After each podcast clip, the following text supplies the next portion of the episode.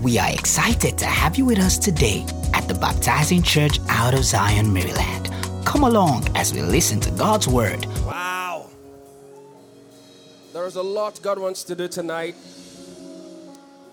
And Pastor Timmy just mentioned something that was my cue. Ah, Father, we give you praise.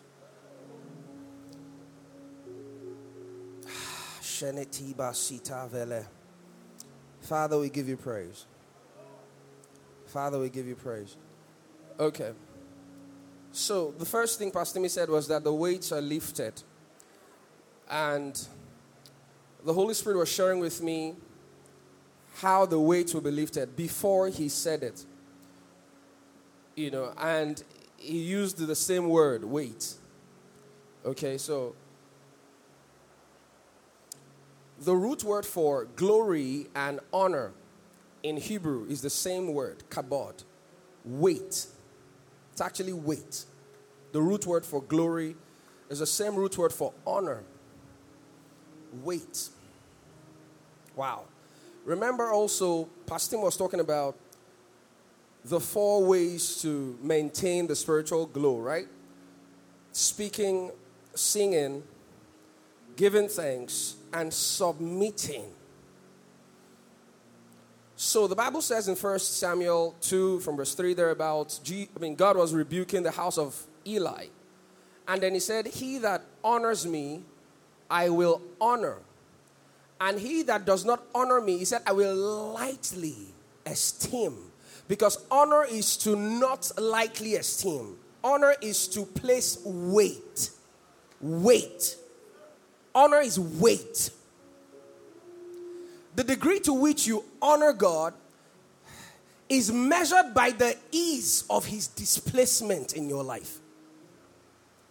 If God is easily displaced in your life, it's a sign you have not honored him enough. You can't move what is weighty to the extent that a thing carries weight.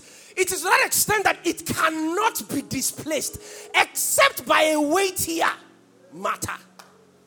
If God does not have the weight you ought to place on him, a little wind will displace him. Is your life a Nazareth where Jesus is weighty everywhere in the world except in Nazareth? Jesus has glory everywhere in the world except in Nazareth. Once he gets to Nazareth, he just becomes light. The atmosphere in Nazareth drowses the glory on Jesus to such an extent that you will see Jesus and you pass by him.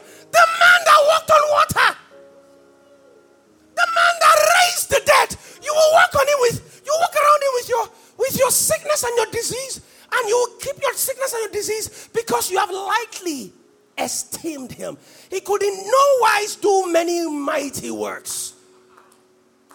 He could he could not do many mighty works because they looked at him and said, Is this not Jesus? You grew up amongst us. We know your father is a carpenter. Your mother sells something at the storefront. We see your brother, Simon Joseph. What, is, what are these things you're saying? And he, he could in no wise do many mighty works because they didn't place weight on him. He that honors me, I will honor. He that does not honor me, I will lightly esteem to such a point where anything will blow you. Anything. You are now weightless. You know, you're not afraid of me stoning you paper. It's not going to have much impact. But how about I throw you a shot put?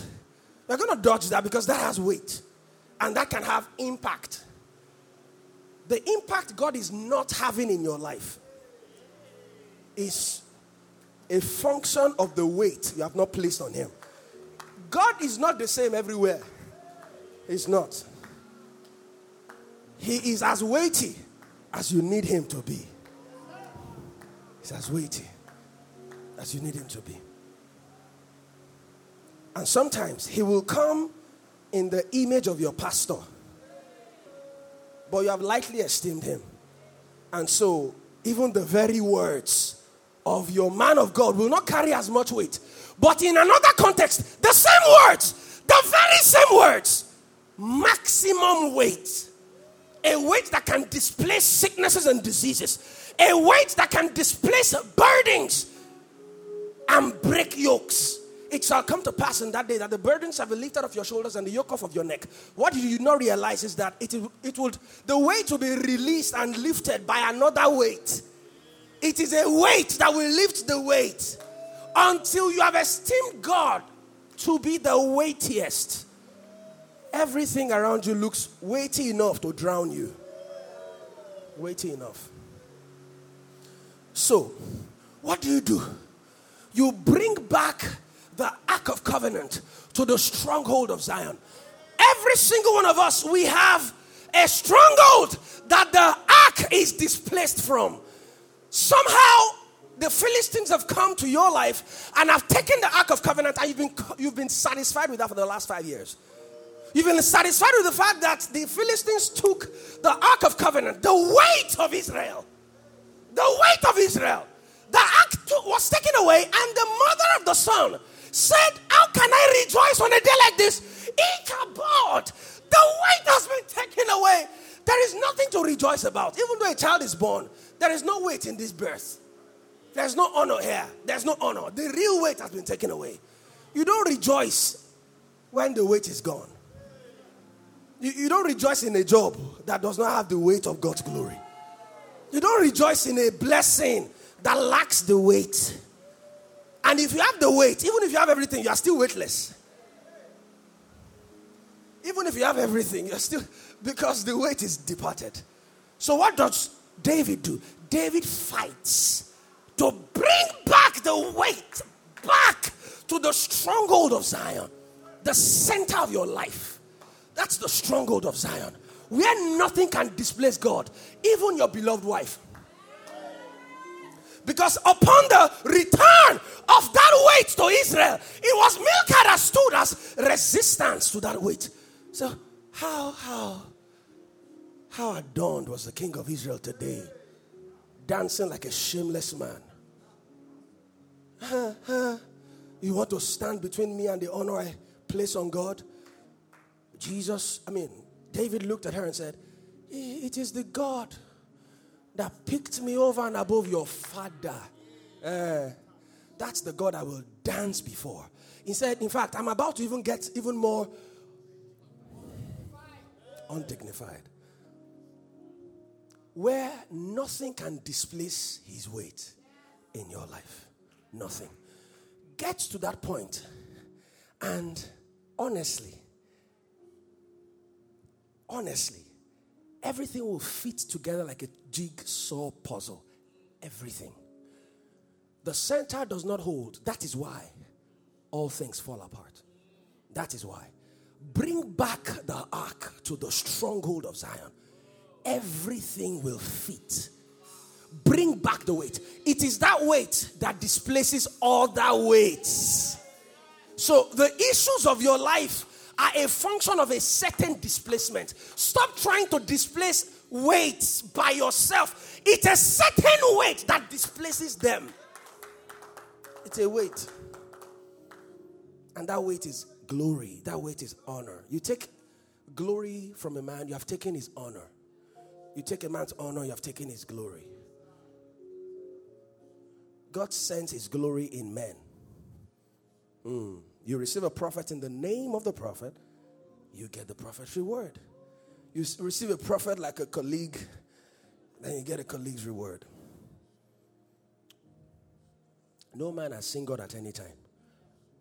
But the Son of God, who dwells in the bosom of the Father, he hath declared him. But the declaration of this weight came unto his own, and his own east. I beg, send us something more impressive and he could there do no mighty works. What are the weights in your life? He that honors me, I will honor. But he that despises me, by the things he has chosen to place weight on, I will lightly esteem. And once you are lightly esteemed, just about anything is sufficient to displace you and make you run to and fro. Father, we give you praise. And, and, and that's, that's that's how God will remove the weights. Did you understand that? I want us to ascribe honor on the Lord before we get into the word. Is that okay? So, God bless your heart, sir. Thank you so much, sir. Can you lead us in another five minutes of worship? Because I felt the weight while we are worshiping. I felt it. It was so strong. It was so strong. And someone else is here and is like, What's going on? Let me sleep. Mm, you have not placed enough weight. If you can get into the atmosphere and not be a stargazer or a scoffer or an aloofer, can you just get into the waters and steer it and get, get immersed? There is a weight here. There is a weight. No problem survives that weight. No problem. Shenetika palata. Esulo prefide tinus. Shene petala kisuba. Rekete pando bosa. Shate peprukosi. Shete perebesila ha. Oh, ya kapalasha. Eh, tayara da da da sharaba. Mesike pradibuna. Shele batemekiasa. Can you place some weight on him this night? Tell him, ascribe greatness, ascribe it. Ascribe greatness unto him. Ascribe honor unto him. Ascribe greatness, ascribe it. Ascribe it, ascribe it. Ascribe it, ascribe it. Ascribe greatness, ascribe it. Ascribe greatness, ascribe it. Ah,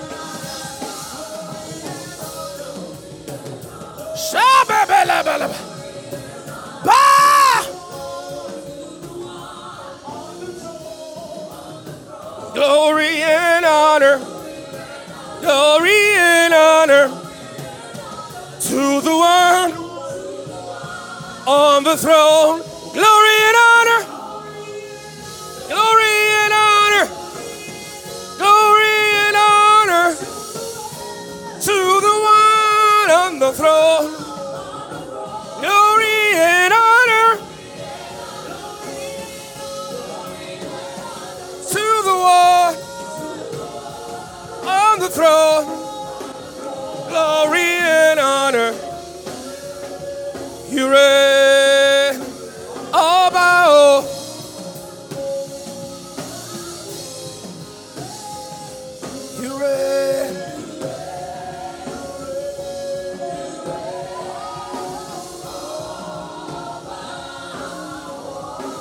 You reign.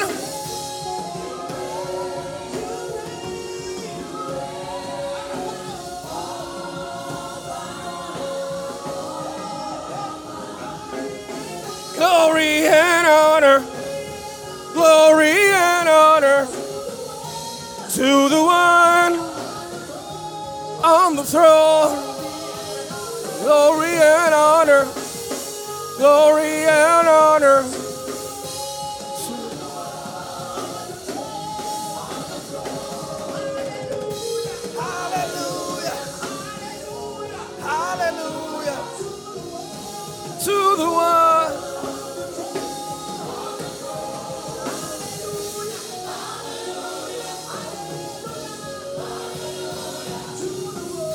Amen. I, I, I just, I just saw an image in my heart. I saw an image in my heart. Imagine you're sitting on a very massive chair that is as weighty as 200 kg. You're sitting on it. Then you see, you see an army of ants. You know, they're marching in ranks and coming into the room. And the objective is to carry the weight. What's going to be your reaction? That's it. That is why he that sits in the heaven laughs. That's why he laughs. He looks at himself and he looks at the person that is trying to displace him. and he's like, are you, are you, are you, are you kidding me right now? Like, seriously? You, you guys connive to displace the Lord God and his anointed? he that sits in the heaven does not have a prayer point. A prayer point is a reflection of your fear in that moment. The Lord, ah, Lord, every ant that is trying to carry me, you don't know your weight. That's why. How, how you reveal the weight in that moment? Don't laugh. Can I get some laughter in the Holy Ghost this morning? He's waiting. God is waiting. He's waiting. Glory and honor. yeah, yeah, yeah, but uh, to the one. Yapila bateliasi. Shabi matelo kambaya. Rabelebelebelebeshaya.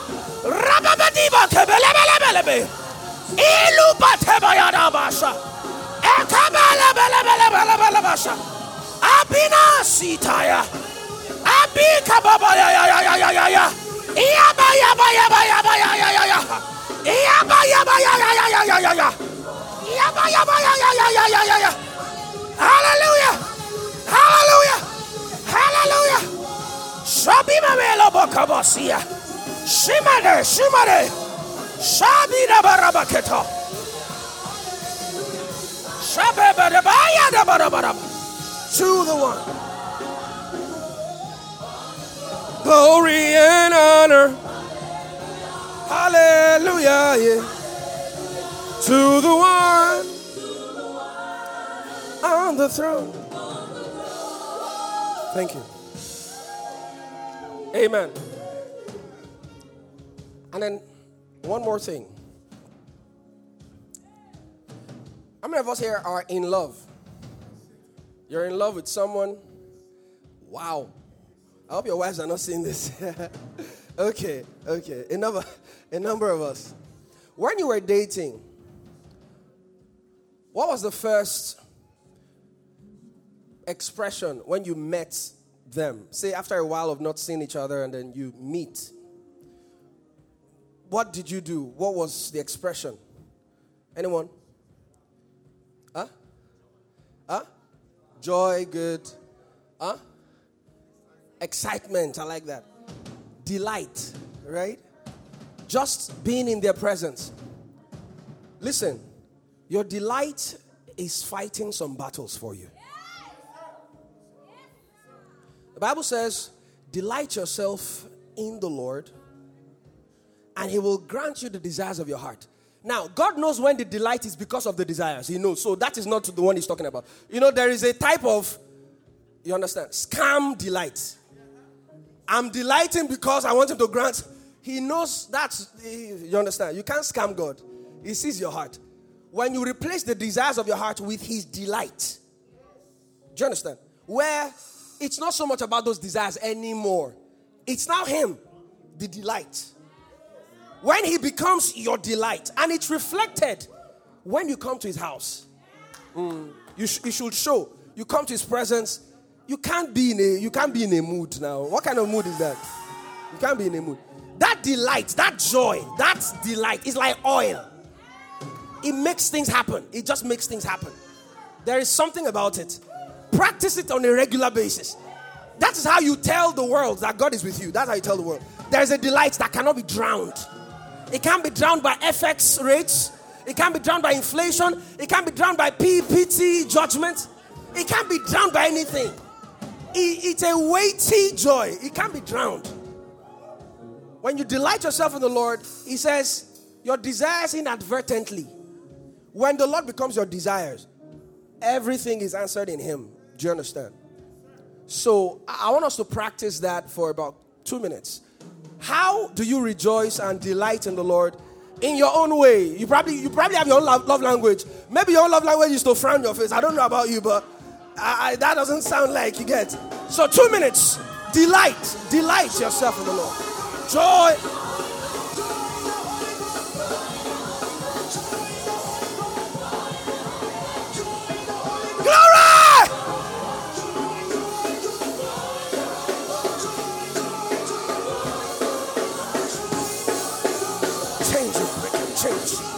Chains are dropping, chains are dropping, chains are just dropping, dropping them, dropping, dropping. Chains are dropping. I see chains dropping. I see chains dropping. I see chains dropping. I see chains. I see chains dropping. I see chains dropping. I see them. I see chains. I see chains. I see change dropping. I see change dropping. Yeah, yeah, yeah, yeah. Ah, yeah, yeah, yeah, yeah, yeah, yeah. Joy! Glory! Glory! Glory! Glory! Glory! Joy in the Holy Ghost.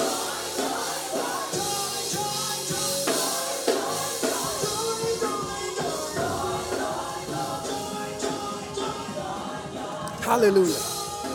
Glory to Jesus. Hallelujah. Hallelujah. Hallelujah.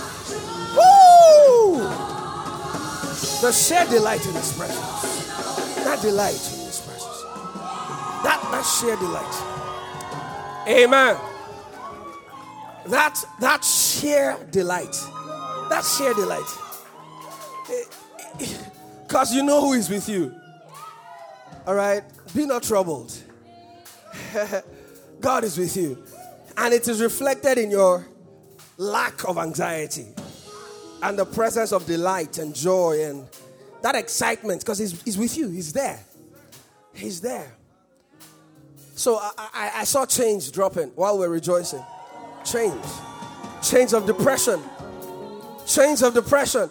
Change of sicknesses and diseases. The way it has come. the way it has come. The weight has come. The weight has come.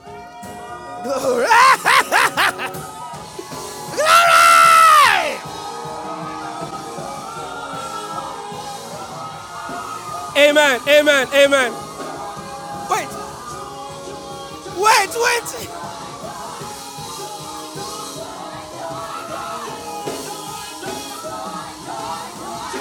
Amen. Amen. Wait, wait, wait. Amen. Glory, glory, glory. glory.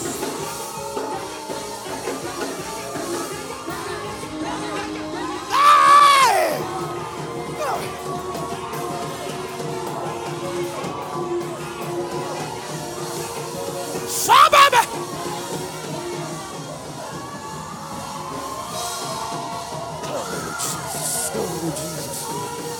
Jesus. Jesus. Jesus. Jesus. Jesus. Jesus. Amen. Amen. Amen. So, the Philistines were a constant thorn in the flesh of the Israelites. So, they had a sensing, they, they knew how Israel operated. They, they sort of could tell. So, whenever they heard a shout, they knew that the ark was somewhere around. Many of the fights, you just, once they hear a shout, a certain noise, they will just get the sense in that, ah, the weight has come. We can't win this people again. No. So they'll just run. So, how God usually announced that weight was with joy, all right, was with a rejoicing, was with a shout. That is what is called the shout of a king, all right? It's a shout it sends a signal. They don't need to be with you, they can hear it. Your, your, your pulse can hear it, your bank account can hear it. Yes. Yes, yes. Because the Philistines don't have to be in the Israeli camp to know that the ark is around. The noise was enough evidence. And when you release that sound, and Bible says there is no sound without signification. He said, if the sound is not clear, how shall we prepare for war? So when the sound of your joy is clear enough, everything gets it. Every, and you know, everything that was created has an ear. Everything. So while Peter was toiling all night, catching nothing, right? He had not spoken the language that the fish understood. Jesus said it once. And all the fish in Gennesaret struggled to die. So the next day there was depression in the sea. So I missed the flight yesterday, you know, because that was their purpose to heed the call of their creator. Do you see? Because he said it and they ran there. The net broke because the, the fish were struggling to catch that flight. Jesus had called for them because they, they hear everything hears him everything everything hears him when you release his voice into nature when you release it everything aligns everything hears it so, so, so, I'll give you 30 seconds to one minute. You are releasing a shout. It's okay to lose your voice. It's okay. It's totally fine. This is the most worthy voice loss you will ever have. Do you understand? So for the next one minute, I want you to release a sound, a sound of joy, a sound of rejoicing, a sound, a sound, a sound, a sound, a sound, a sound, a sound, a sound, a sound, a sound, a sound. Release it, release it, release it, release it, release it, release it, release it, release it. Woo! Hallelujah. Release it. Fire, Tabanas. Release the sound. Release the sound. Release the sound. Release the sound. Hallelujah. Hallelujah. Release that sound. Release it. Release that sound. Yeah, yeah, yeah, yeah, yeah, yeah, yeah, yeah. Yeah, yeah, yeah, yeah, yeah.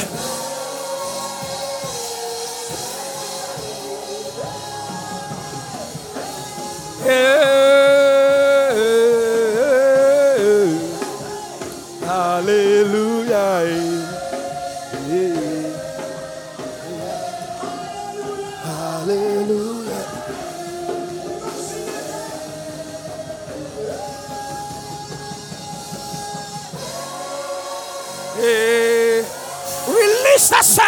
Release that sound.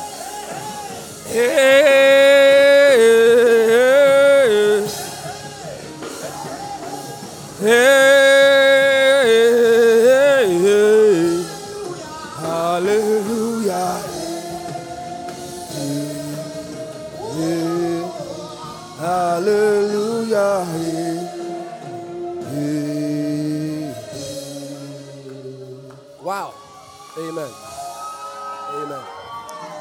Hallelujah. Thank you. Amen.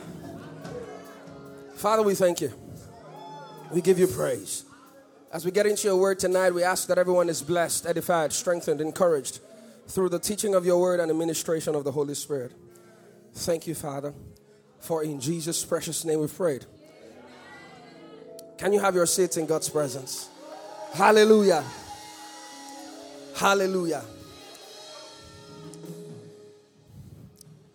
Your pastor is very beloved of me. Praise God. Can we please help me celebrate Pastor Timmy? And please, not on your seat. Not on your seat, please. Not on your seat. Thank you, sir. Hallelujah. Whilst still standing, one of the strongest anointings on Pastor Timmy is stature. He's been an old man for a long time. no, but to be very honest, he has the resilience that defies his age, a certain stature and strength of character, integrity. If Pastor Timmy told you something 10 years ago, very likely that word is still actively being activated in his life. You know, he's, he's not wobbly at all. He's been strong for a long time, spiritually. He's been strong for a really long time. And, and that's, that's a very powerful quality. It's, it's, it's an enduring quality. It's an enduring quality. If he gives you his word, he, he, will, he will make it good. Praise God. And that's a very powerful quality to have. So, can you please help me celebrate Pastor Timmy once again? And of course, before we have our seats, we have some amazing men of God in the house. I may not be able to mention all your names, but please help me celebrate Pastor Ayo Garba. Help me celebrate Pastor Osaro Jackson. Help me celebrate Pastor Rotimi Awonbiogbon. Help me celebrate Pastor Tolu Odugbose. And help me celebrate our First Lady. Praise the name of the Lord. help me celebrate Mama. Praise God. Hallelujah. Amen. Are we ready for God's word? Please help me celebrate yourselves again. Thank you, thank you, thank you so much. You can have your seat in God's presence. I salute all the elders in the house. Uh, thank you so much for holding the fort. Wow. Father, we give you praise. Father, we give you praise. So, um, I won't go very, I won't go the way of the way Pastor Timmy has, you know, thrown me under the bus with my titling. I'll, I'll be very straightforward, and this is probably going to be my longest title. All right, and Pastor Timmy has laid a very powerful foundation that I'll just be laying on. The title of my teaching tonight is understanding the workings of the Spirit of grace. Understanding the workings of the Spirit of grace. Understanding the workings of the Spirit of grace. And I really trust God to do that which He alone can do. Honestly, if we end service at this point, we would have quite hit the target that the Lord had in store for us. But just because we love God's word, we would, we would have this as extra toppings. Is that fine? Amen. Amen. All right, so let's open our Bibles to the book of First John. First John chapter chapter 5. First John chapter 5. I, would appreciate if someone can be on the keys. Can I can I ask for Minister Prince Will? Thank you, sir. Please help me celebrate him.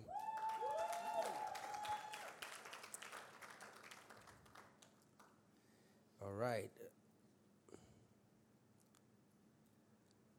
Okay. I salute you, sir, and my brother Idiam and sister Tommy. Can you help me celebrate them? Praise God. Okay. First John chapter 5 from verse 7. Bible says there are three that for there are three that bear record in heaven the Father, the Word, and the Holy Spirit. And these three are one. Amen. God's Word, isn't it? There are three that bear record in heaven the Father, the Word, and the Holy Spirit. And these three are one. Now, verse 8 says that there are three as well that bear witness on the earth the Spirit, and the water and the blood. And these three agree. Mm. They agree. That's interesting. These three what agree in one. If we receive the witness of men, the witness of God is greater, for this is the witness of God which he hath testified of his Son. He that believeth on the Son of God hath the witness in himself. He that believeth not God hath made, he that believeth not, rather, God hath made him a liar. Oh, sorry. Uh, the punctuation in KJV is quite interesting. He that believeth not God hath made him a liar, because he believed not the record that God gave of his Son. And this is the record that God hath given to us eternal life and this life is in his Son. He that hath the Son hath life, and he that hath not the Son of God hath not life. But let's backtrack a bit 7 and 8. For there are three that bear record in heaven the Father, the Word, and the Holy Ghost, and these three are one. And there are three that bear witness in the earth the Spirit, the water, and the blood. And the Bible says these three, they have to agree. They are not one. Agreement presupposes a, an act of your will. Do you see? The first three don't agree to be one. They are essentially the same. They've never had divergent wills. The Father, the Word, and the Holy Ghost don't agree to be one. They are one. They don't need to gather and say, Oh, what do you think? What do, we, what do you whatever any one of them thinks, all of them think it. Do you understand? They are one. However, in the earth, there are three that also bear witness, and the words are very different. Bear record, bear witness. The bear witness in the earth, and it says the spirit first. It says blood and water, and these three they have to agree, else they will not be one. If they don't agree, they won't be one. So to bear record is different from to bear witness. God never designed the earth to be autonomous of the heaven. Never. And that's why the highest of prayers is, Thy will be done on earth as it is in heaven. Earth is supposed to be a reflection of what is already existent in heaven. So it is in heaven that things are recorded for the first time. Nothing on earth should be happening for the first time. Everything that happens on earth should be a repetition of what has already happened in the heaven. So, a witness does not create an event. A witness does not create an event. You don't call a witness a witness box and say, narrate the event, and then the, the witness takes matters into his hands and begins to create a, a, an, an imagination that did not exist. That will not be a witness. Right? Because a witness is not burdened with introducing his own ideas. Uh-uh. A witness ought to just regurgitate exactly what you witnessed. Don't try to make the story more interesting. That is not the point. We're not trying to be entertained by your witnessing. We want to know the truth. What happened? That is the role of the earth relative to heaven. That's the role of the earth relative to heaven. The earth is designed as a witness. And in the earth, there are three that bear witness. And Bible says these three have to agree. By the way, blood and water is man. Right? Remember, when Jesus appeared to his disciples, right? You know, he showed them his flesh and bones. He said, A spirit had not flesh and bones because to be a man, you've got to have flesh. And one of the things that makes you have flesh on this earth is the blood that you have inside of you. Do you understand? Blood and water. So that is the component of man in that witness, quote unquote, framework. So on earth, the spirit has to engineer the recorded truth into blood and water. So if you notice in that framework, the Spirit is the common denominator that is both in heaven and on earth at the same time. Right? So we know what has been recorded in heaven. All right? Through the agency of the Holy Ghost in us. Praise God.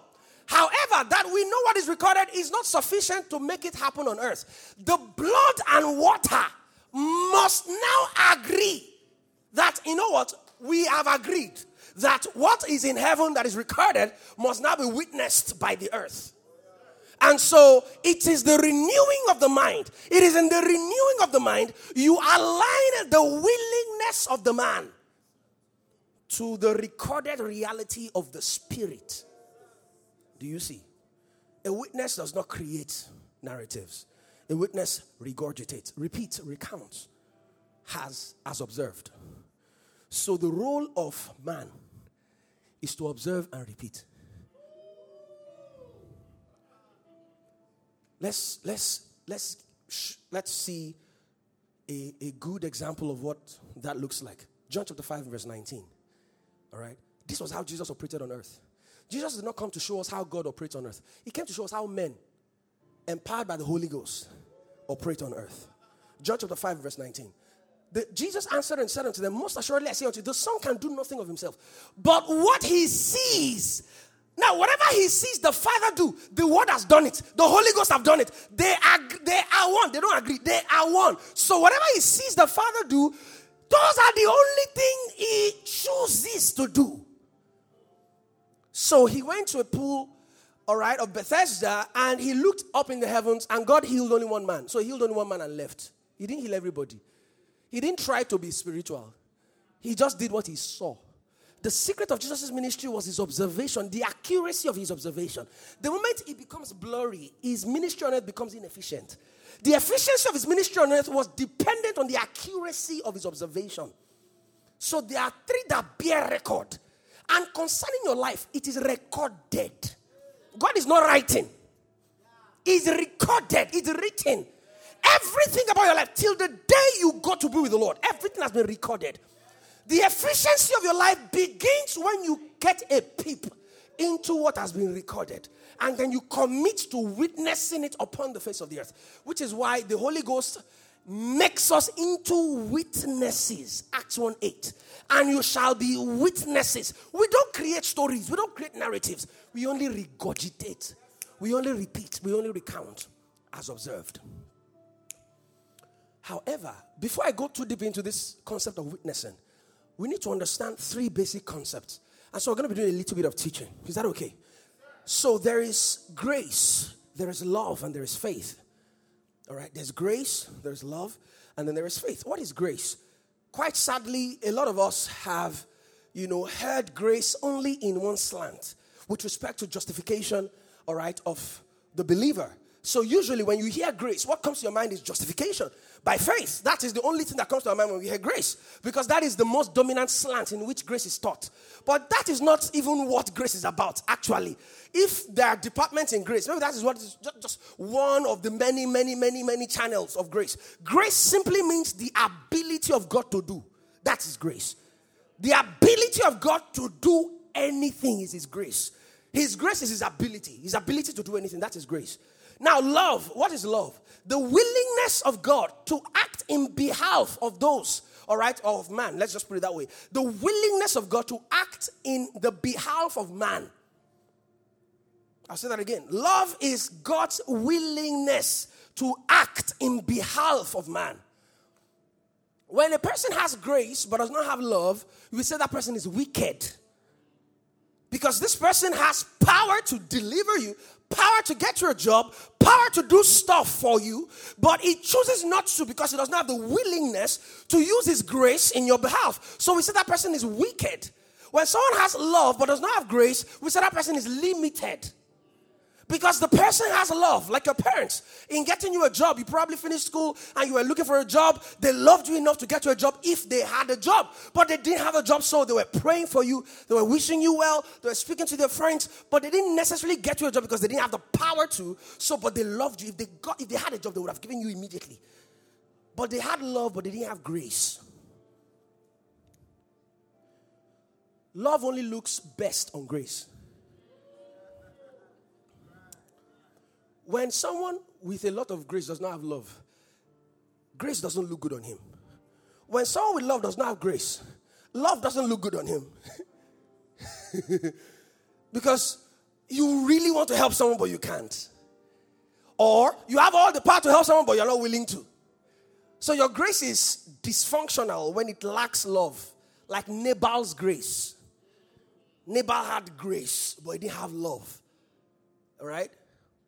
David had love in the wilderness, but did not have grace. Praise God. So, love looks best on the one who has grace. Grace looks so good on the one who has love. You see, that's why God is the one that defines love. Any other kind of love is dysfunctional, no matter how interesting it looks. Because nobody has grace and love immeasurably, only God does. So when God says, I love you, He is loving you with all His grace, all His ability to do anything over and above all you could ever ask or imagine, according to the revelation of His love and grace that is at work within you. So God's grace is His ability to do anything that He chooses to do. He's so powerful. He's so powerful, He didn't make a thing except by His words. There are not 200 galaxies, there are billions of galaxies, none of which involved his hands. He just spoke them. That's how powerful God is. You are the only one he touched. only you were touched by. He didn't, he didn't as much as touch any of his creations. But when it came to man, oh dear, he is sculpted man. He formed man. Hi. This love is too much. How can a person of such grace have this kind of love? It's not consistent with man. When man has a lot of grace, he's usually deficient in love. Bible says the rich man speaks rudely. There's this distance. There's this high and mighty, you know, tendency with people that have a lot of grace and wealth and power. They're very distant. But he's not that high priest that cannot be touched by the feelings of our infirmity. He was in every point tempted as we are, yet without sin. He sees a leper that has not been touched in ages. He touches him, touches the leper. That's the kind of Jesus we have. Grace and love, unequivocally dispensed.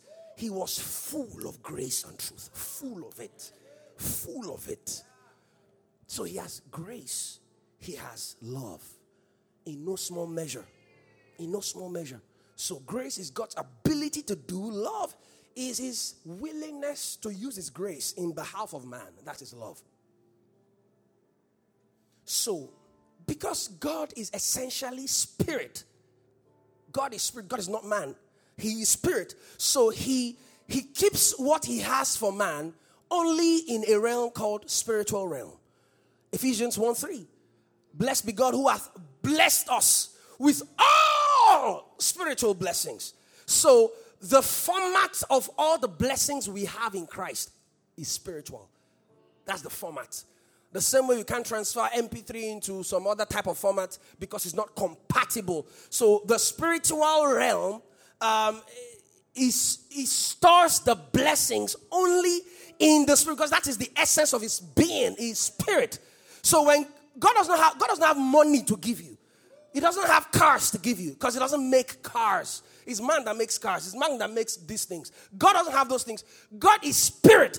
And then he stored all the blessings you will ever need for life and for godliness. He stored it in the realm of the spirit. Then he locked it inside Christ Jesus.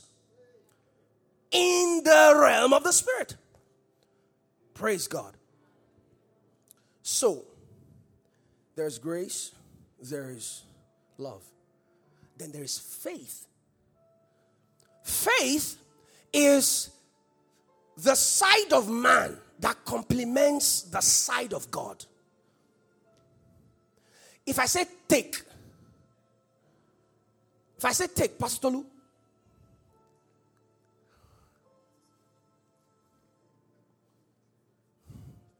I see strong anointing fall on you right now, actually. Amen. Wow. Glory to God. Praise God. Don't worry, you don't have to do anything. It's fine. It's on you. It's on you so strong. As I said, take. Amen. Amen. So take it. Praise God. So when I say take, right? There's only one way to receive take. You don't, you don't, I don't say take, I say take. The reason why a lot of people don't receive is because when they come to God, they say, Take. Let me, let me, let me try to break it down. Hebrews 11, Bible says, without faith, it is impossible to please God. You know, when we read that, we think, man, God's standards are so high. You can't even please Him. Ah, ah, what kind of God is this? His standards are so high. It's impossible to please Him. Do you know why that Bible verse reads that way? Because He's love. So, love's delight is in the enjoyment of the one He loves in that which He has made available for them. Because He is love, the only thing that pleases Him is the full optimization of all His provisions for you. That is the only reason why faith pleases Him. Because faith is the only receiver to His grace. That is the only reason. When I take a babe out for dinner, and the babe is managing my resources, I'm not pleased. You, you, understand? You understand? When I when I have all the money to spend, I want to lavish. Do you understand? I want you to be a, an emblem of my generosity. You shouldn't go about gisting about how your experience was with me, and you are telling them this the, the, the, the very small thing you ate, and you think I'll be pleased in such narrations. No, I want you to start talking about what you enjoyed while you were with me, that people will have an idea of my grace. So, the only type of person that complements my grace is the one that knows how to receive. This is why faith pleases him. Because he has so much to give. Only faith can optimize it. Only faith. Faith does not please God as an. And guess what? Faith is the lowest possible requirement for grace. Lowest. Just believe. Ah, ah. That's all. Faith is the lowest possible requirement for grace. This is why faith pleases the Lord. Because only faith complements His grace. And this is why faith actually is equivalent to humility. Mm, they are the same thing. You can't separate them. When the Bible says He giveth more grace, He only gives grace in the direction of a lower concentration. When you don't tilt the scale of God, you can't receive from Him. When you come to God as a colleague, nothing flows. Nothing flows. But the moment you tilt Him, ah, He will spoil you. It takes humility to have faith. He that comes to the Father must believe that all the resources are with Him. And He's the one giving, He's the rewarder. I don't contribute anything except to come chop. Now, my own be that. It's just to come and receive. This is why faith pleases Him. This is why faith pleases Him. Because faith optimizes His love. People will not know how much God loves you if your faith does not receive from Him. They will think He's a wicked father, they will think He's a limited father. They will either think He's limited or wicked because your faith does not optimize His grace and His love. So when you don't optimize the grace and the love of God, you make God look bad. So when they look at your life, like, ah, are you sure God loves you like this? Because you either make God look wicked if he has grace and he's not willing to use it for you, or you make him look limited if he has love but does not have enough power and grace to make things happen for his own children. So this is why faith pleases him because faith reflects just about how gracious he is, just about how loving he is. That's why faith pleases him. Amen. So without faith, it is impossible to please God. He that comes to the Father must put the value with him. He has nothing to give. God has everything to give. All I've come to do is receive. So the guy that went to God with something to contribute said, You know, I'm not like this other guy. I pay my tithe, I attend church, I do all this good stuff. So uh, you have no choice than to attend to me. I'm the one running your economy, you know. and Bible says he prayed with himself. he prayed with himself. The prayer did not pass his nose. He, did, he prayed with himself because that is self righteousness. And Bible says your righteousness as filthy rags. You don't come before God with anything to contribute. But Bible says the one that came and smote his chest and said, Oh God, I'm a sinner. I have nothing to offer. I've just come to receive your mercy. Have mercy. Bible says that one went away justified because he came with faith, which in that context was humility. Right? He giveth more grace. And what does he do to the pride? To the proud? He resists the proud. He resists them. Because there's something incompatible something incompatible about pride and the grace of God. The grace of God. The grace of God. So, so, your faith is your receiver. Your faith is your receiver, your ability to receive of the grace and the love of God. It's your faith. It's your faith. It's your faith. But you see, all that God has in store for you is only stored in a realm called spiritual realm in heavenly places. Spiritual realm in heavenly places is in heavenly places. Recorded, remember, by the Father, the Word, and the Holy Spirit. Recorded. All your blessings are there, recorded in the realm of the Spirit. But you need it here. Why would God store what I need here in heaven? Because He's Spirit. If He were a man now, He would store it in a garage. But he's not a man, he is spirit. So he stores it where spirits dwell in heaven. But he didn't store it there to stay there, he stored it there to be routed down here. So there is a courier system. The courier system of heaven is revelation. Revelation is what feeds your faith. Revelation is the courier system. What is revelation? Revelation is information about grace. That's revelation. When you receive information about the ability of God, you receive information about the ability of God. Faith is stirred up, faith rises, faith is built up.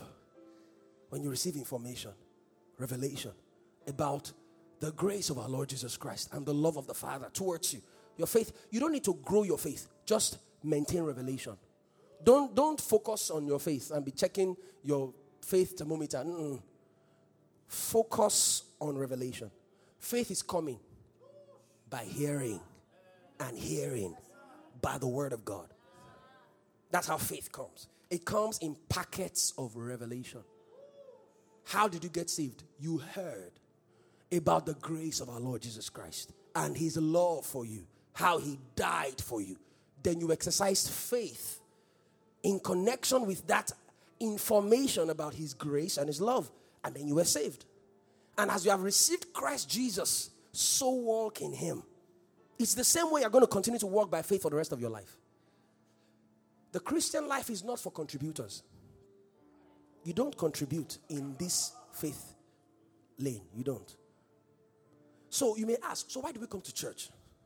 Why do we fast? Why do we pray? so, how faith shows that it has understood the information about God's grace is to do something about it. How faith shows that it has received the information about God's grace and God's love is to do something about it because we are man. We have to work our faith. That is how we show we have faith because without works, that faith will be non existent. You can't have faith and stay still because you are man. That is how you show you have understood and received what you have heard about the grace and the love of God. Like the man at Lystra. Amen. Acts 14. Paul was preaching. We don't know what he was preaching about. But for whatever, whatever he was preaching about, this man had faith to be healed. It's very likely that the grace to be healed was being communicated through the word of God. And so, as the grace to be healed was being communicated, this man was receiving revelation about the grace of our Lord Jesus Christ to heal him. And as he was receiving that grace by his faith, with his faith, it was getting more evident in his body. He was he was trying to limp. And Bible says Paul seeing that this man had faith to be healed. How do you see faith? With the works of faith. That's how you see faith. You see faith with the works of faith. You can't you can't be in faith and be dumb. You can't be in faith and be lame.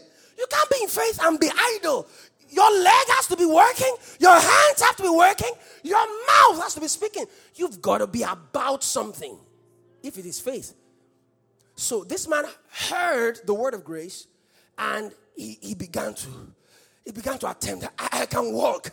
Never walked in his life, 38 years. Never walked. I, I can walk. Where did he get the hope of the possibility of walking? The grace. God can heal you.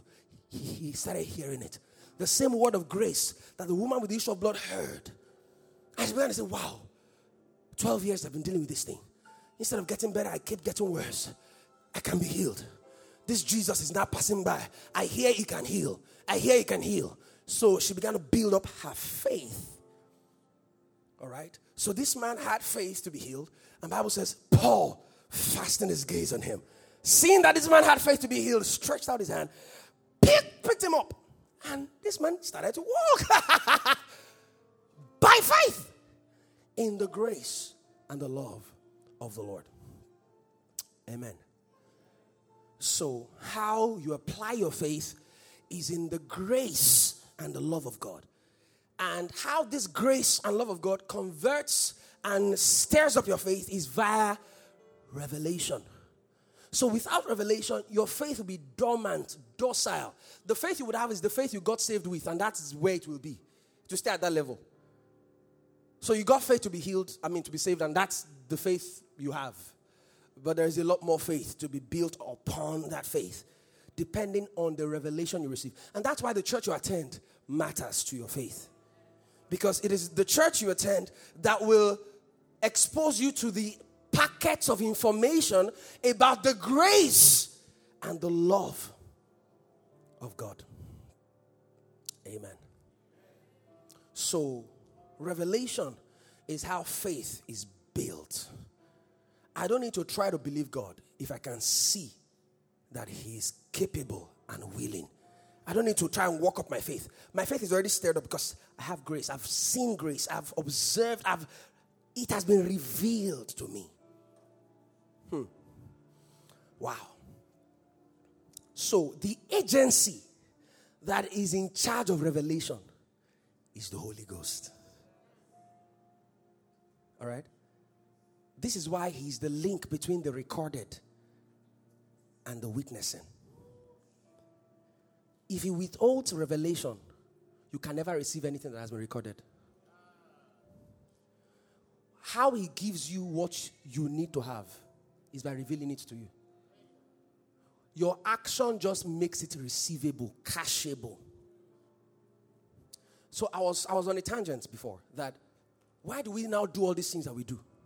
Why do we why do we do all those things? Because faith without works is dead. Now, I have an illustration. Somebody told you that under this ground, this particular spot, there is gold. Somebody told you that under this ground is gold. You have seen the image, the forensic images. You have seen it. You've seen the gold inside the soil. It's there. You have seen it. Then I'll say, go and get it. How will you dig this place? If you, after two hours of digging, will you stop digging? Why? Because you are certain it's there. You are certain it's there. You don't stop because you know it's there. People stop in well doing. People stop praying. Now, when I dig, was it my digging that put the gold inside?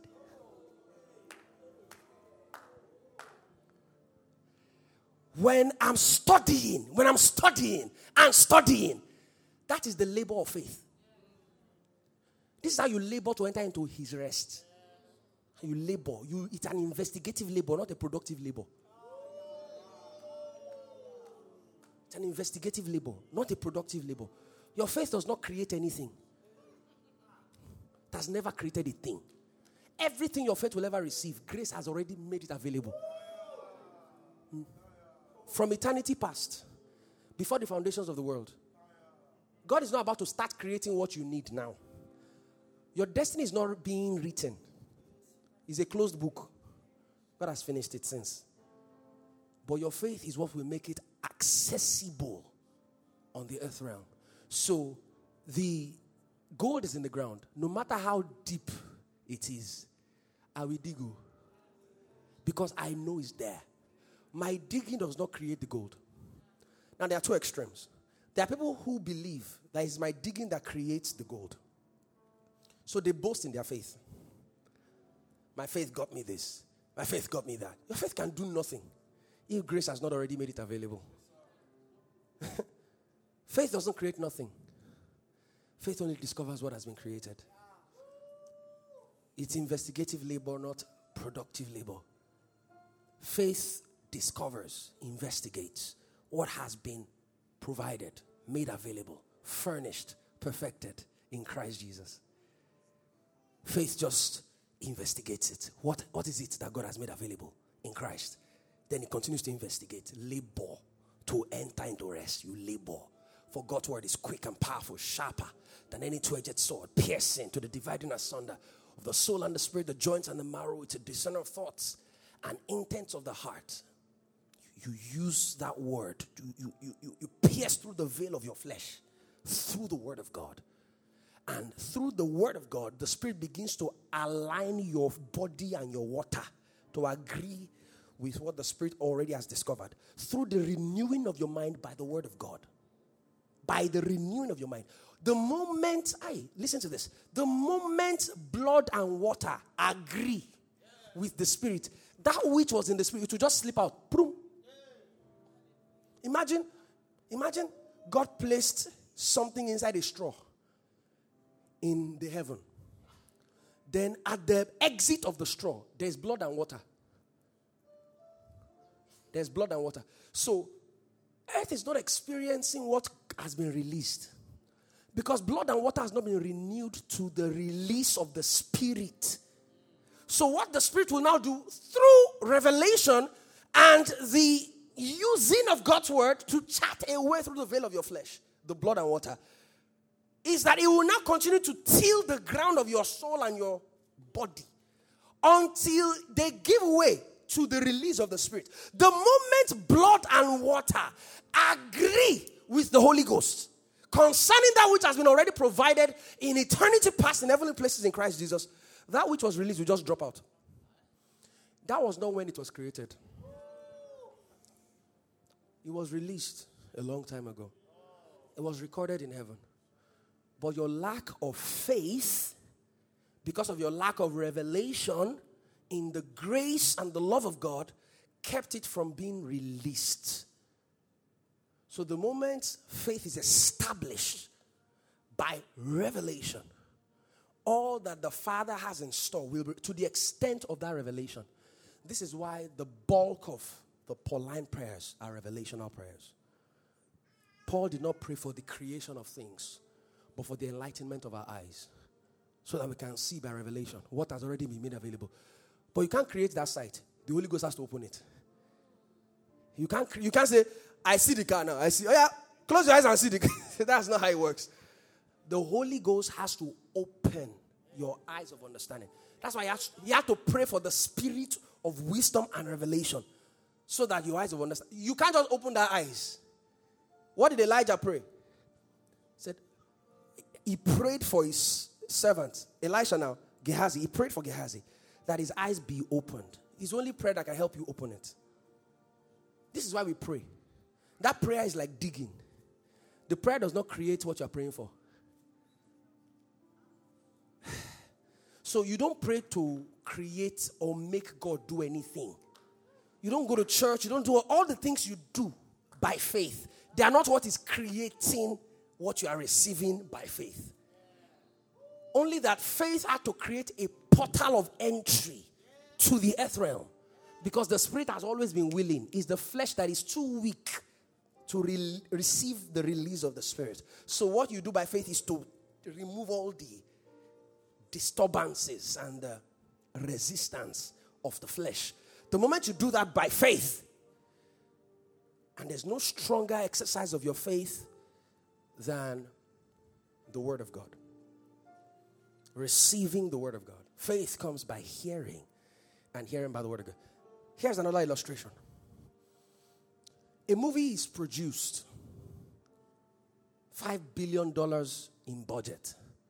They've produced the movie, it's now in a format, locked up in a drive Two hours long movie, sorted. Hallelujah. Glory to God.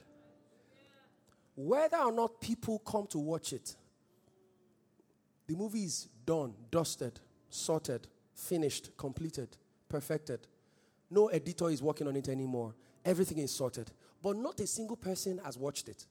Does it make the grace of God of non effect? that some did not believe. It does not make the grace of God of non effect. He says, Let your faith let him be true, that every man will be a liar. So, guess what? So, the movie has been made. Two billion people watch it. Nobody watches it. It does not improve the provision of the movie. The movie does not get improved by the amount of people that use it. It does not get clearer. It does not get blurrier the movie does not become less interesting, It does not become more interesting. That same movie can be seen by 10 billion people, and it would still be the exact same movie. And it may not be seen by a single soul, and it will still be the exact same movie. Now, when you are going to see the movie, those are your acts of faith. You heard about the movie. This movie is interesting. when you go to see the movie and you are out of the theater, do people ask you, wow, such a ride to the cinemas, such a purchase of popcorn, such an amazing purchase of the tickets? Is that what is talked about? What do you talk about? The movie. All the things you did leading up to experiencing the movie were your acts of faith. The acts of faith didn't put the movie in the cinemas because you can as well do those exact same things if the movie is not there, it's not there.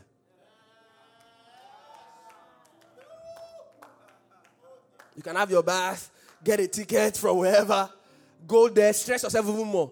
If the movie is not there, the movie is not there. And guess what? The movie can be there. If you don't get up, have your bath, get into a car, get into that cinemas, and experience the movie, it will be as good as though God didn't do any movie. God did it, you didn't experience it because of your lack of faith. This is why faith without works is dead. Faith is not the works of faith that creates the produce and the blessings of grace. It is your faith that connects you to receive. This is why we pray. This is why we fast. This is why we come to church.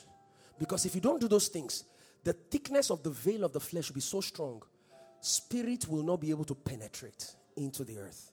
So you do those things to keep the atmosphere of your life available for a release of the spirit.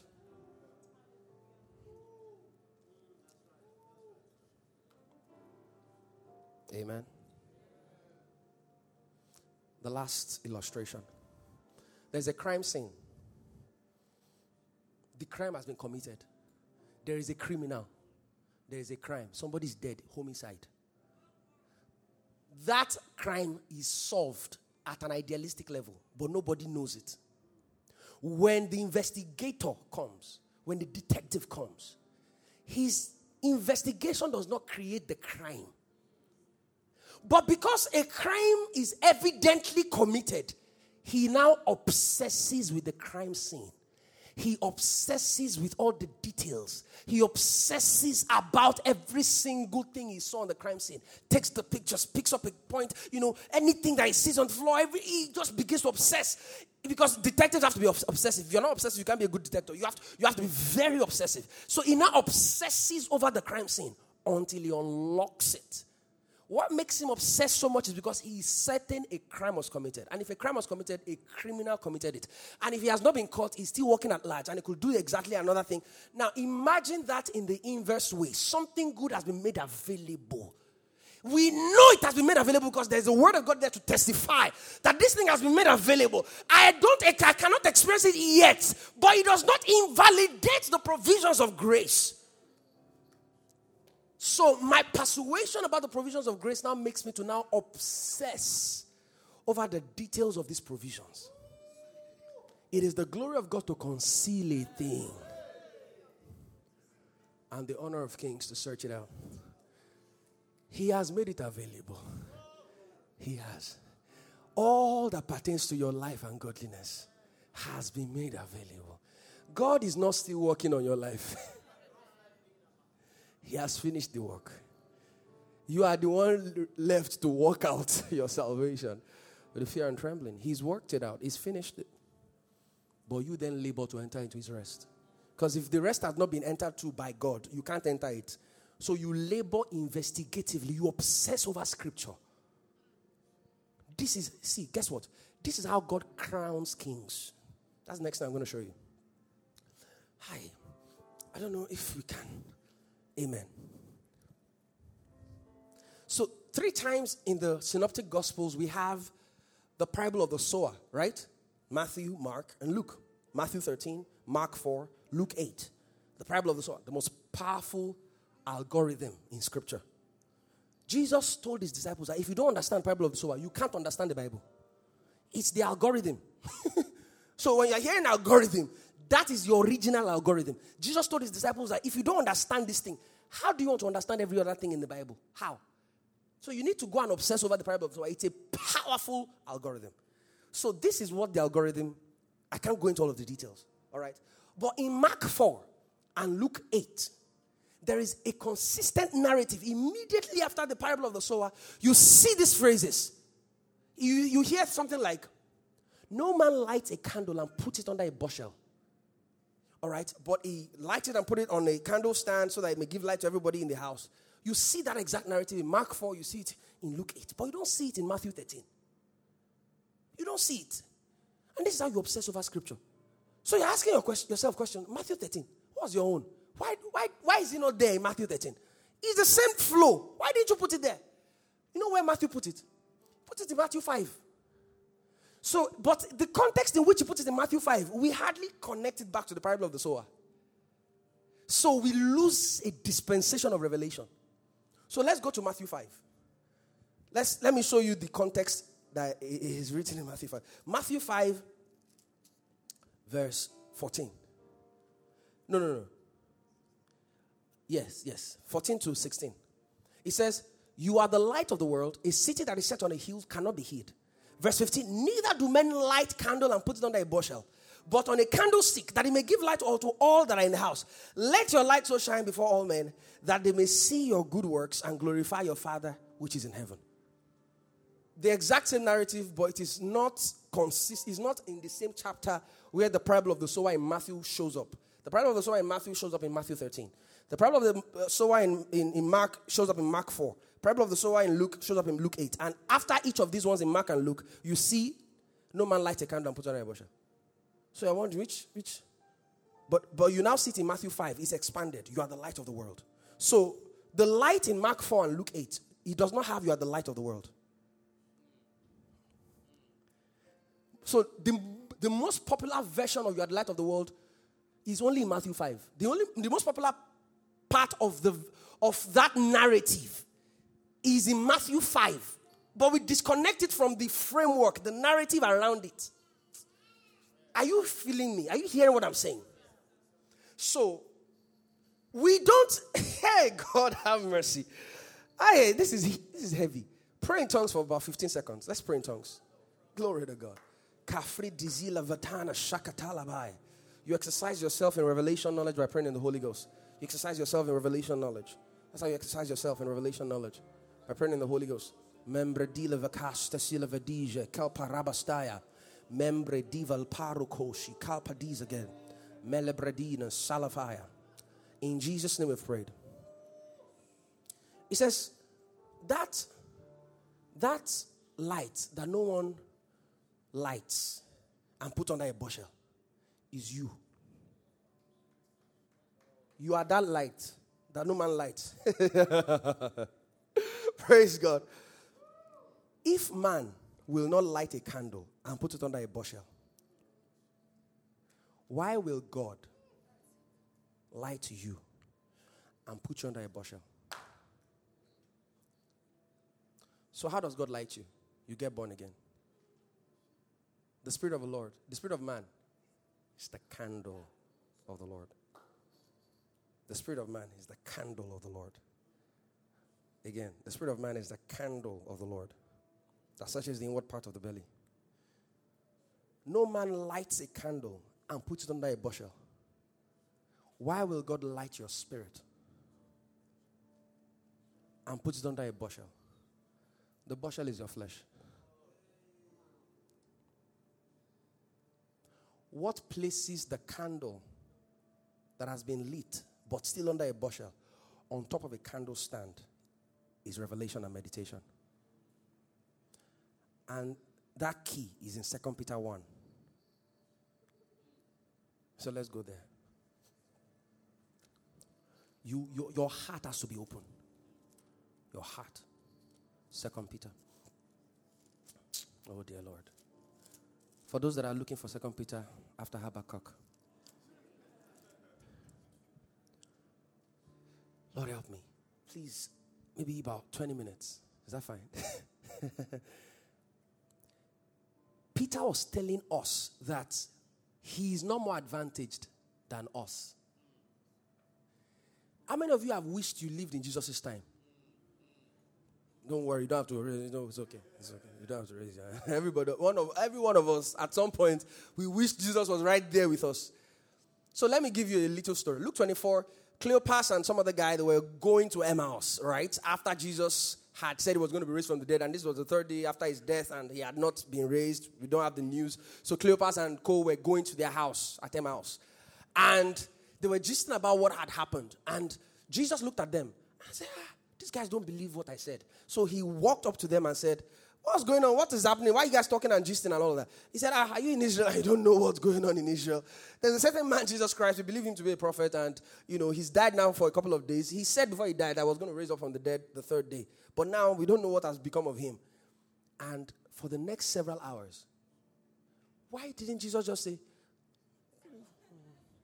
Look at me, and reveal himself to them? That would have been a lot easier. He did not. Why? Why? Jesus is most known by revelation. It's not by sight. If Jesus shows himself to you now, he prefers you believe him by the words he says that is consistent with the written word than by just, oh, this is Jesus. Oh my God. It does not honor him. What honors him is the revelation of his word in your heart. So honors him. He's not impressed so when you are looking for encounters, look for the right ones. The best of encounters are in the Word. And only the Holy Ghost can open them up to you. Only the Holy Ghost. The Holy Ghost does his best work in meditation. so he's not impressed by how impressed you are by those superlative, spectacular things. There was a massive earthquake, there was a storm. God was not there. He said he was not there. He said he was not there. But there was he said he was not there. Ah, is it not God begin? He said he, he was not there. But you saw it. It happened. There was but he said he was not there. But then there was a still small voice. He said, That's where I am. So guess what? If you're not attentive, you will miss him. You will miss him. If you're looking for spectacular things, you will most assuredly miss him. So Jesus could have said, This is Jesus. And he'll be like, Wow, it's true. He raised from the dead. Oh my God. He didn't. Beginning from Moses. Big. He didn't spare them. Beginning from Genesis beginning from Moses and all the Psalms and all the prophets, he began to expound unto them things concerning himself. But you're working with us. Why don't you just show us yourself? And they knew him more by revelation than by asking him questions How is heaven? How are you? Ah, I wish I was with you. This is why Peter is not more advantaged than you.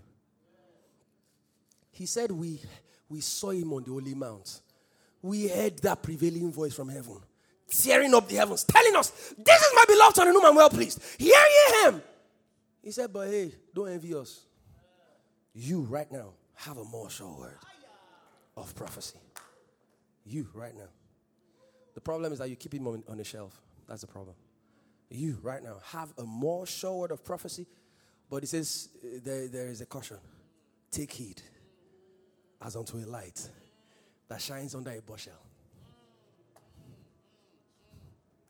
that shines in a dark place, that shines in a dark place until the day dawns and until the day star rises in your heart. For no prophecy of scripture is of any private interpretation, but holy men spake as they were moved by the Holy Ghost. Until that which started as a spark, like Pastor Tim was talking about, I'm persuaded. It's back. You meditate on it. What does it mean to be persuaded? Oh, Romans 4 tells me about being persuaded. That he staggered not at the promise of the Lord through unbelief, but he was strong in faith, giving glory to God. That's how to be persuaded, giving glory. And you, you focus on the word. You focus on it. You fan it to flames. You fan it to flames. Vicissitude of life will come to come and steal the word. You say, forget about it. My rent, I know it's due, but it's okay. I'm persuaded. I'm persuaded of this very thing. He that has begun a good work in me is able to bring it to pass unto the day of Christ. And you begin to meditate. As you meditate, you carry that candle, you put it above the beggarly elements of the bushel upon a candle stand. When you do that, that is a city set on a hill that cannot be hidden. This is how God installs kings. It's by meditation. Oh. It's not by going to a mountain. Oh. I, I hope you understand the mountain I'm talking about. Not Orioke. You know the mountains of influence that we hear about. It's not by going to any of those mountains. Oh. That's not how you become a king. Oh. You become a king by revelation and by meditation. So Proverbs 25 2 now says, How God installs kings is by installing things under the earth crust of revelation. Then the kings enthrone themselves by searching it out. Once you search out a revelation, God cannot withhold the produce and the blessings from that revelation from you anymore. He can't. There's nothing God can do about it. You have the access to that portal. You have it. How God enthrones men is by living revelation scattered in scripture. To the extent that you find is to the extent that you are enthroned. So when you f- receive, when you when you excavate the revelation of healing, nothing can happen again. Sorry, the devil has lost that battle for life. You you you you enthrone yourself by discovery of all that God has made available by His grace and His love, and that endeavor is careered by revelation. And of course, it's in meditation that revelation is distilled into your soul through the channel of your spirit. All right? So, no man lights a candle and puts under a bushel. So, God did not light your spirit only for your spirit to be dominated by the beggarly element of your flesh. Mm-mm. He didn't light your spirit to be dominated by your flesh.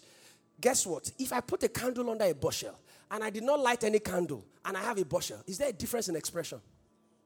There's no difference. You don't know the one that is lit, you don't know the one that is not lit. This is why the life of a believer that does not receive revelation constantly and the life of another unbeliever, they can be identical in expression because one will not receive revelation by meditation.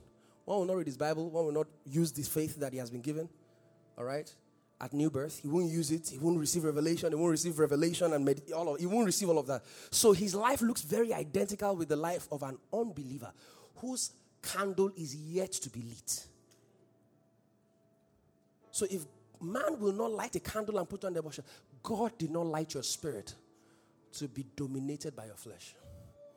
And how do you place that spirit on a candle stand? By meditation. You take it as onto a light that shines in a dark place. It will start in a dark place under a bushel. Then you fan it to flames. You fan it to flames until the day dawns and the day star rises in your heart.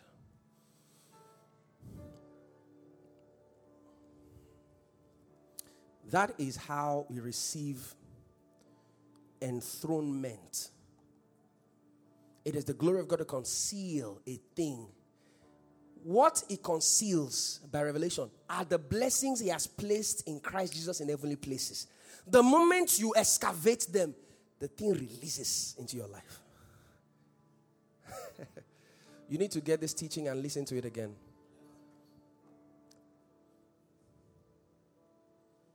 That is how God enthrones man. That is how God. So when you leave your Bible, you are leaving a gold mine. And you are chasing after shadows. They that observe forsake their mercy. You leave the scriptures. And you are going from one mountain, one program to the other, asking for favors, laying on of hands. Nothing can be weightier than the hand of scripture in your life. Nothing. Nothing. Nothing. And how it opens up is the ministry of the Holy Ghost. I can't go into all of that right now. John 14, John 15, John 16, John 17 talks about the ministry of the Holy Ghost. And all he does is to open up Jesus to you. And Jesus is the Word. In the beginning was the Word, and the Word was with God, and the Word was God. The same was with God in the beginning. All things were made by Him, and without Him was not anything made that was made. In Him was life, and the life was the light of men. Remember, that is the witness in First John 5 that God has given us life, and this life is in Christ. But how do I find this life in Christ? It's by milking scripture for that life. That life is in the Word. I, can't go any more than I've gone right now. That is how the Spirit of grace works. In heaven, it's the Spirit of grace. On earth, is the Spirit of faith. The same Spirit. The same Spirit. He's the Spirit of grace in heaven because that is the provisional headquarters. That is where all the provisions are made. On earth is the Spirit of faith because that is the appropriation quarters where all that has been made available in the heavens by the Spirit of grace is made accessible and executable and appropriatable by men through the Spirit of faith. And that is why you also need to listen to Pastor Timmy's teaching because 2 Corinthians 4:13 tells us how the spirit of faith works. We having the same spirit of faith. Wherefore it is written, I believed, therefore have I spoken. We also believe. We therefore speak. It's one of the works of faith, speaking. Speaking to yourselves in psalms and hymns and spiritual songs, singing and making melody in your heart unto the Lord. Father, we give you praise tonight. We thank you, Father, for the, for the avalanche of your revelation knowledge in our midst tonight. We are not impoverished. We're not. We're not disadvantaged. We're just awaiting revelation. We're just waiting on an information about your grace. We're just waiting on an information and stay there until the day dawns, until the day star rises in our hearts. We know that there is nothing we will pray for that you are just making happen. We know. Everything we will need for life and godliness has already been made available, but it's only through the knowledge of Him who has called us unto grace and virtue. It's only through the knowledge. It's only through the knowledge. So, according as His divine power, grace, has made available all that pertains unto life and godliness, but it is only accessible through the knowledge of Him, Christ Jesus, who has called us to glory and virtue. So, how we receive this power, this grace, is by faith through revelation in your word. We ask that our hearts are expanded. This is why eternity is in the heart of man. Because the heart of man can expand to accommodate the eternal word of God. Lord, set the eternal word in our hearts and set our lives aflame. So that indeed Romans 12 11 can be true in our lives. That we will, be, we will not be slothful in business. We will be fervent in the spirit. We will serve the Lord all the days of our lives by the help of the Holy Ghost. Thank you, Father, for answer prayers. We give you praise and we give you glory. For in Jesus' precious name we have prayed. Amen and amen and amen. Can we jam hands together for Jesus? Hmm.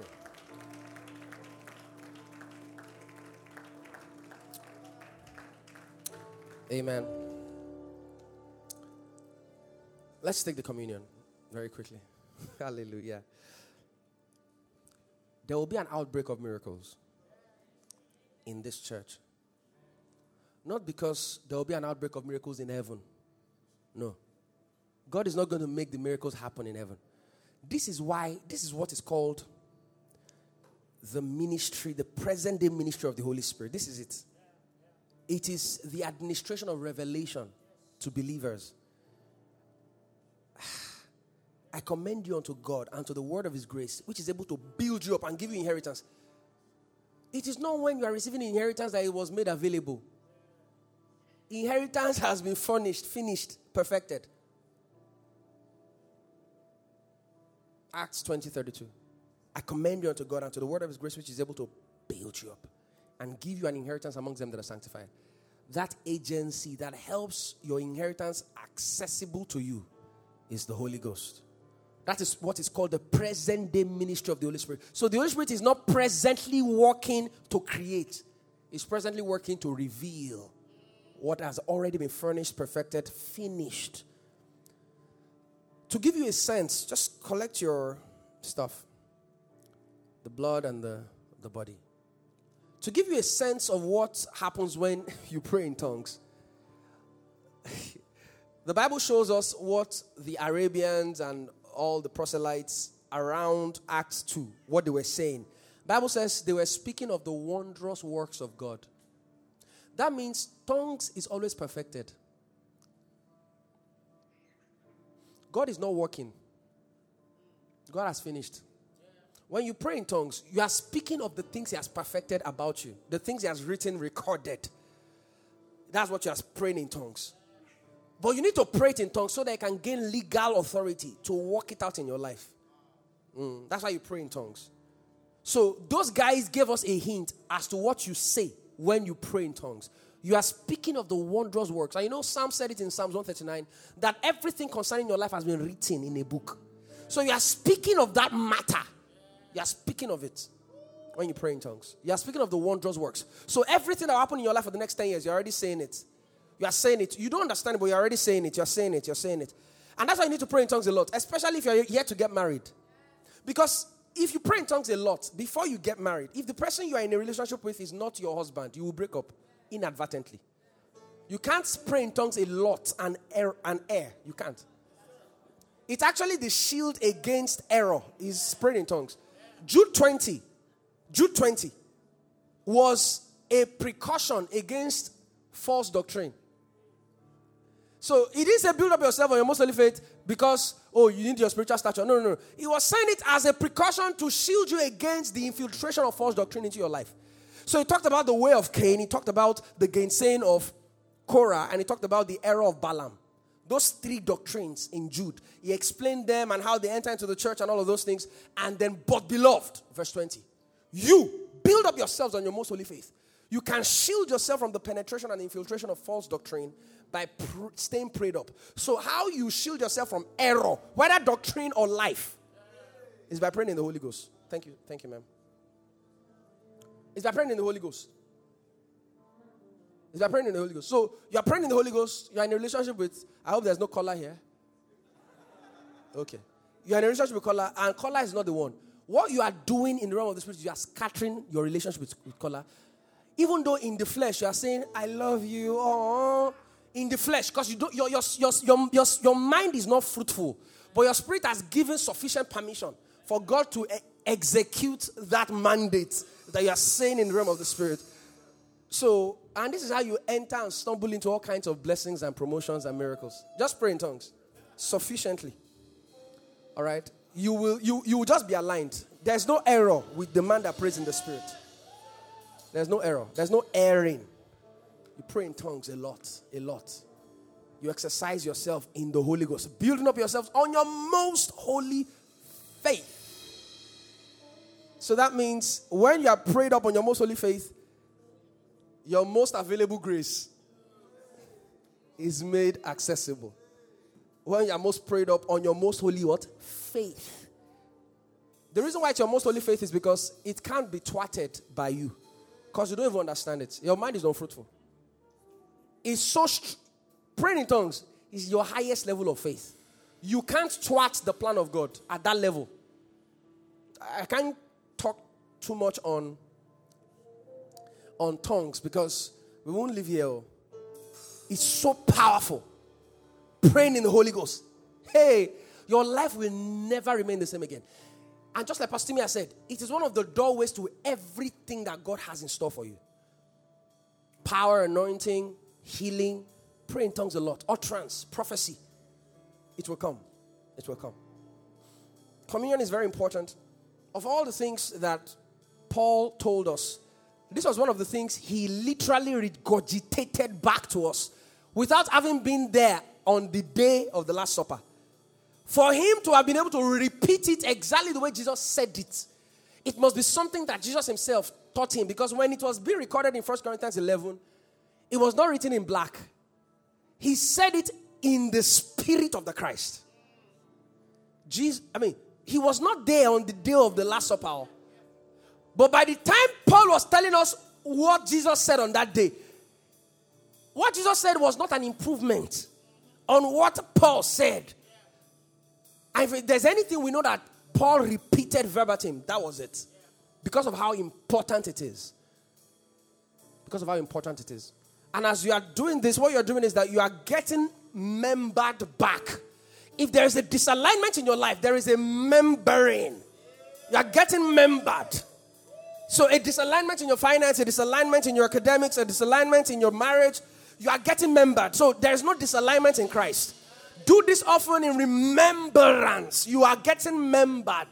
So, any part of you that is out of the way, there is an alignment.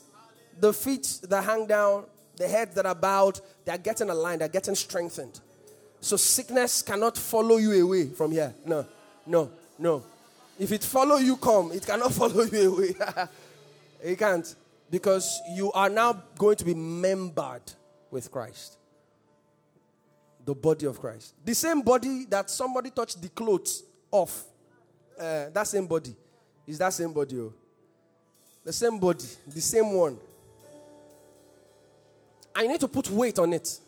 I know it's light, but put weight on it. Put weight on it. Three people, different weights. Peter needed Jesus to physically see his mother in law, physically touch his mother in law, physically minister to his mother in law, deliberately engage in the working of that miracle and healing. That's a level of weight. That's the weight he placed on Jesus at that level. The woman with the issue of blood placed weight on physically being around Jesus. Jesus did not need to deliberately want to heal her. She put enough weight on being around him. Then there was the centurion who put the weight on his word only. Different levels of weight. Different levels of weight. So, if you place enough weight on this, it can bring a $2 billion breakthrough. It can. This. Just enough weight, oh, just enough weight. Depending on the kind of weight. Whatever it is you're believing God for, just place enough weight on this. This is the body of our Lord Jesus Christ. And his body is meat indeed. His blood is drink indeed. So I want you to take, take the body with reverence in your heart, with weight. Don't despise what you're doing. It's not just flakes, it's not just something casual. It's powerful. It's powerful. It's powerful. And in the same vein, take the blood.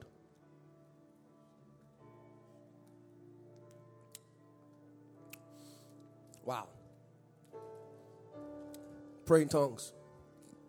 No better way to digest the things of the Spirit than by praying in tongues. So just pray in tongues. Pray in tongues. Pray in tongues. Pray in tongues. Some of you may receive instructions tonight. Pray in tongues. Pray in tongues. Pray in tongues.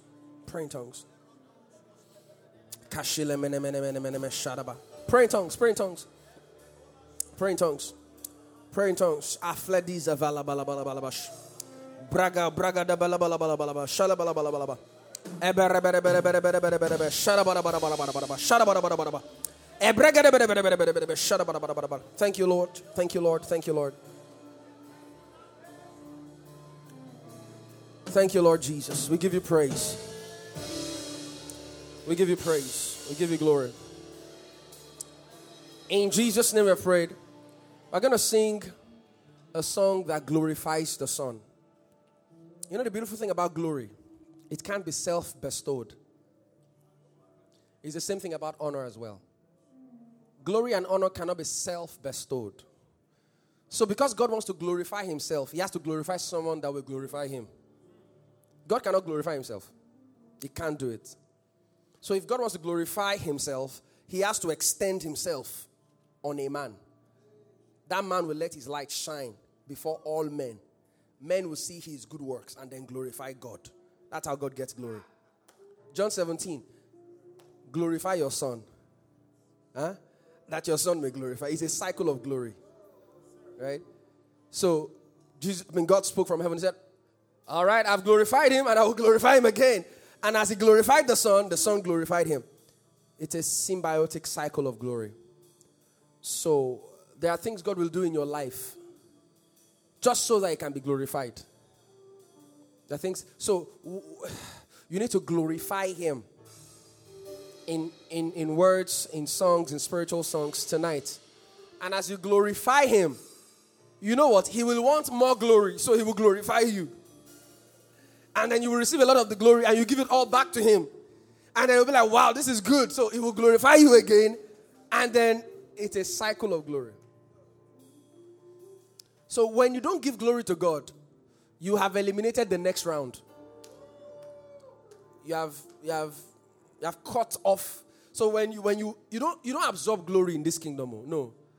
When glory comes, you reflect it. You don't absorb it. Mm-mm. You don't absorb glory. He has called you to glory. Don't don't hustle for it. He has called you into glory. But when the glory comes, give it back to him. When you give it to him, he will glorify you more. When he glorifies you, you give it back to him. Then he receives the glory. Then he glorifies you. And that's how the cycle of glory is perpetuated. The Son of God is lifted high. Can you help me with that? And that's how we wrap up on this session.